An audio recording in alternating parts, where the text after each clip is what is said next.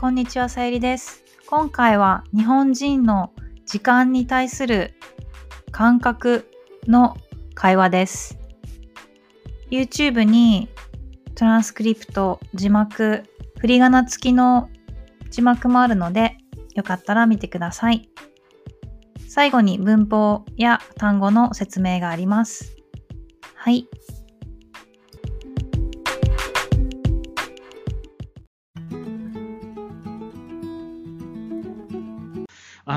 日本人って時間に遅れることに対してすごく厳しいですよね。うん、厳しいですね。すいません。あいやいや別に怒ってるわけじゃないんですよ。新しい説教の形。そうそうですね。けかなり厳しいですね。時間を守らない人は、まあ、信用できないと思われることもありますね。うん、あの海外に行った時にうん。あの外国人と待ち合わせして時間通りに来ない人結構多いんですけどうん。日本でそれやってしまうとまずいですよね。うん。まずいですね。うん。あの例えば1時に東京駅の改札口で待ち合わせしましょうって言ったらうん12時55分には絶対にそこにいるべきですよね。そう、そうですね。5分前集合という言葉がありますもんね。うんうん。うんでまあ公共交通機関が止まってしまったとか特殊な事情以外で時間に来なかったら特に仕事だったらうんその仕事を失うと思いますよね多分。うん、そうですね。確実、確実にというか、かなりの確実確率で失うと思います。だから日本人の時間の感性っていうのはすごく厳しくてうん、時間を守らない人間は信用しないっていう人が結構多いと思います。うん、だから特に仕事で日本に来る人に言いたいのはうん、絶対に時間を守った方がいい。うん、そうですね。守るというか、5分前ですね、基本的に。うん、多 うん。分相手は5分前に絶対に来てますから、うん、うん。もし大切なお客さんだったらもっと早く行くべきですよね。うん、そうです相手を待たせないように。うん。はあそうですね。でも友達とかにも結構気遣えますもんね。あの、私が日本人の友達と遊ぶとき、少しでも遅れそうになったら、ごめん、3分ぐらい遅れるかも、みたいな。本当にごめんなさい、みたいな。そうよくあの電車に乗ってるとうん。駅のアナウンスで今電車が2分遅れております大変申し訳ございませんっていうアナウンスが流れるんですけどうん外国人からしたら電車がたった2分遅れるだけで謝るっていうのはやっぱり不思議みたいですね。うん、そうですねうん。あとなんかジョークだと思う人もいるらしいですよ。なんかああの多分それを英語圏と、まあ、英語圏って言っちゃダメですね。その時間がルーズなあの感覚の国でやっちゃうと、うん何冗談言ってるの？みたいな。2分だけでなんでそんなに丁寧に謝ってるのバカにしてるの？ってうん。なる。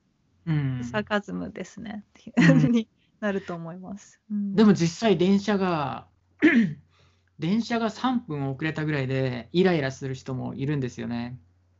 うーん。でも分かりますそれは。うん。しかも東京なんかうん。3分に1本電車が来ますよね。うんちょっと待てば来るのに。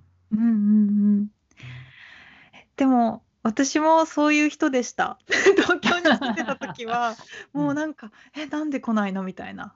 こっちは超急いでるんだからって勝手にすごく何ですかね人間がいすぎて何ですかねあんまり、うん、うまく言えないですけどちょっとはいダメな性格でした。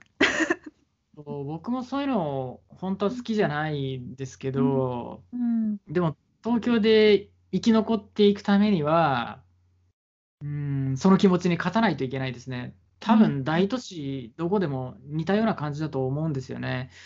ニューヨークでみんな早口で早歩きでっていうのを見たときに、ああ、東京に似てるなと思ったし、うん多分同じ人が地方に行ったらすごく柔らかい人になると思うんですよね。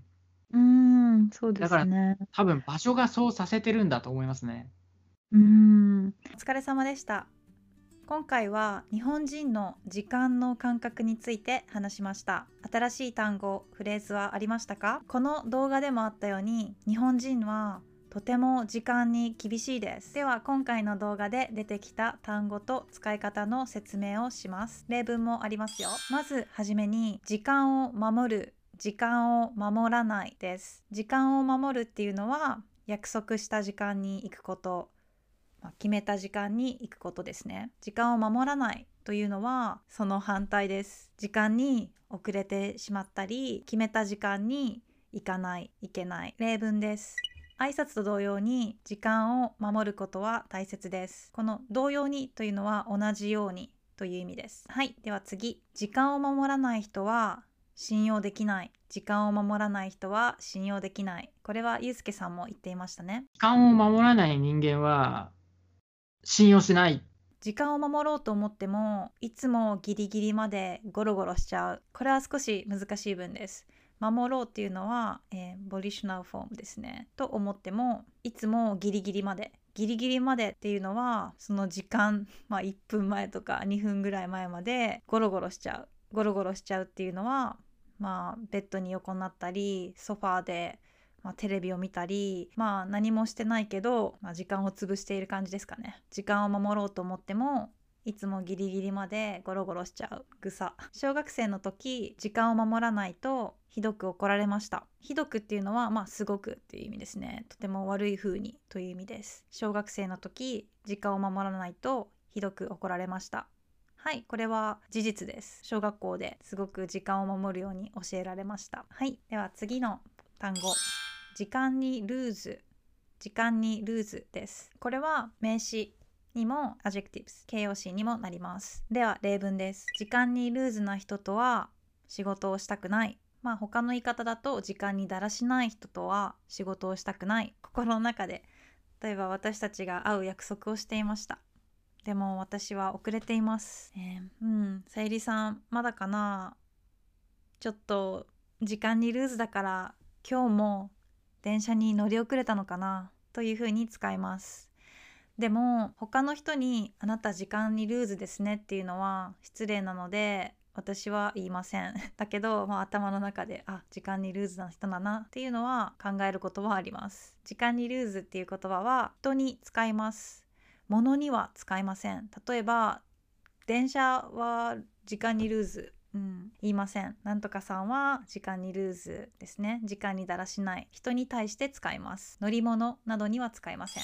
はい。次は時間通りです。時間通りっていうのはその予定した時間の通り進むことです。まあ同じことか。まあ、はい。例文です。時間通りに電車が来る。まあこの状況は車を運転している時やバスに乗っている時ですね。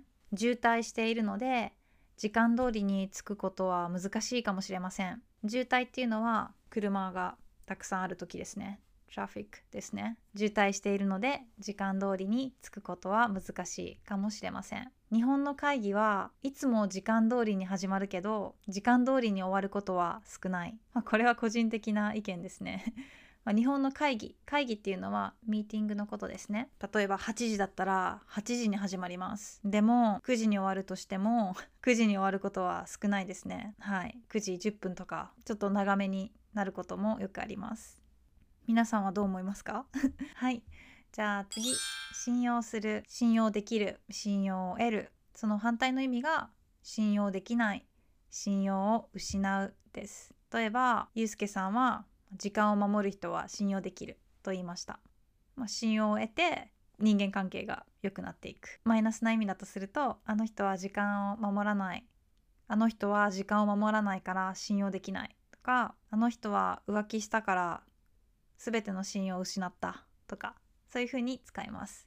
では次待ち合わせする。この単語は結構よく使います、まあ、会うでもいいんですけど待ち合わせするの方が友達と会う時に使います。例文、まあ、これはカジュアルです。明日待ち合わせどうする？5時に8個前は ?OK と便利なフレーズ。何時に待ち合わせする？どこで待ち合わせする？さっき出てきた8個っていうのは渋谷のまあ皆さんも見たことがあるこの交差点ですね。交差点の近くにある像犬の像のことです。犬のオブジェ かな？のことです。このハチ公前で待ち合わせすることがあります。ありました。今はちょっとわからないんですけどなのでたくさんの人が待ち合わせをしています。はい。では例文です。ハチ公前はみんなよく言う待ち合わせ場所だけど正直人が多すぎて見つけにくい。そうですね。みんなハチ公前で待ち合わせしてるんでたくさん人がいてあどれが友達だろうって見つけにくいと思います。次。カフェやお店の中で待ち合わせだと分かりやすい。カフェやお店の中で待ち合わせだと分かりやすい。でも一番好きな待ち合わせ場所は本屋です。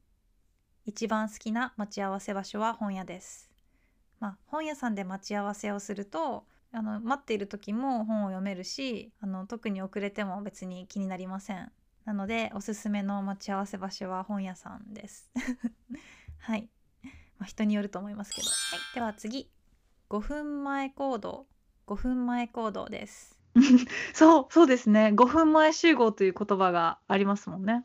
うん、うん。うん、これはさっきの会話で5分前集合って言っちゃったんですけどあの5分前行動っていうのがよく聞きますこれは小学校の頃から教えられました。えー、と小学校の時も教室と教室を移動する時に5分前には次の教室にいるように教えられていました。今の小学生や中学生は分かりませんが私が小学生の頃はとても厳しかったです。なんでこんなに5分前行動をするのかなって考えたんですけど多分集団行動大人数で行動することが多いのでそういった点から、まあ、5分前行動っていうのがあるのかなと思いました。だから小学生もみんな5分前行動をします。はい次の単語です。公共交通機関 と言います。すごい噛みそう。です。あすごい。私が多分友達とかと話す時は、まあ、バスとか電車とかその特定の乗り物の名前を言います。例えば電車で行く時とかバスで行く時とかそういう感じで使えます。でも全体を言いたい時は交通公共機関って言ってもいいと思います。少し硬い印象があります。そしてちょっと早口言葉みたいですね。交通公共機関。電車やバスの他に船や飛行機もそうですね。はい。では待ち合わせなどで相手を待たせてしまった時何て言えばいいでしょうか。友達の場合カジュアルな話し方の場合は「ごめん待った」とか「ごめんお待たせ」って言えば大体許してくれると思います。だからごめんお待たせごめん待った？って聞けばいいと思います。日本に来たことがある人はよくこのフレーズを聞いたと思います。大変お待たせいたしました。特に待ってもないのにあのレストランとか、まあ、居酒屋とかで大変お待たせいたしました。なんとかです。ってよく言いますね。お待たせいたしました。大変お待たせいたしました。と言います。はい最後はオノマトペです。イライラするです。皆さんもこんな状況になったことはありますか？では例文です。なかなか電車が来なくてイライラする。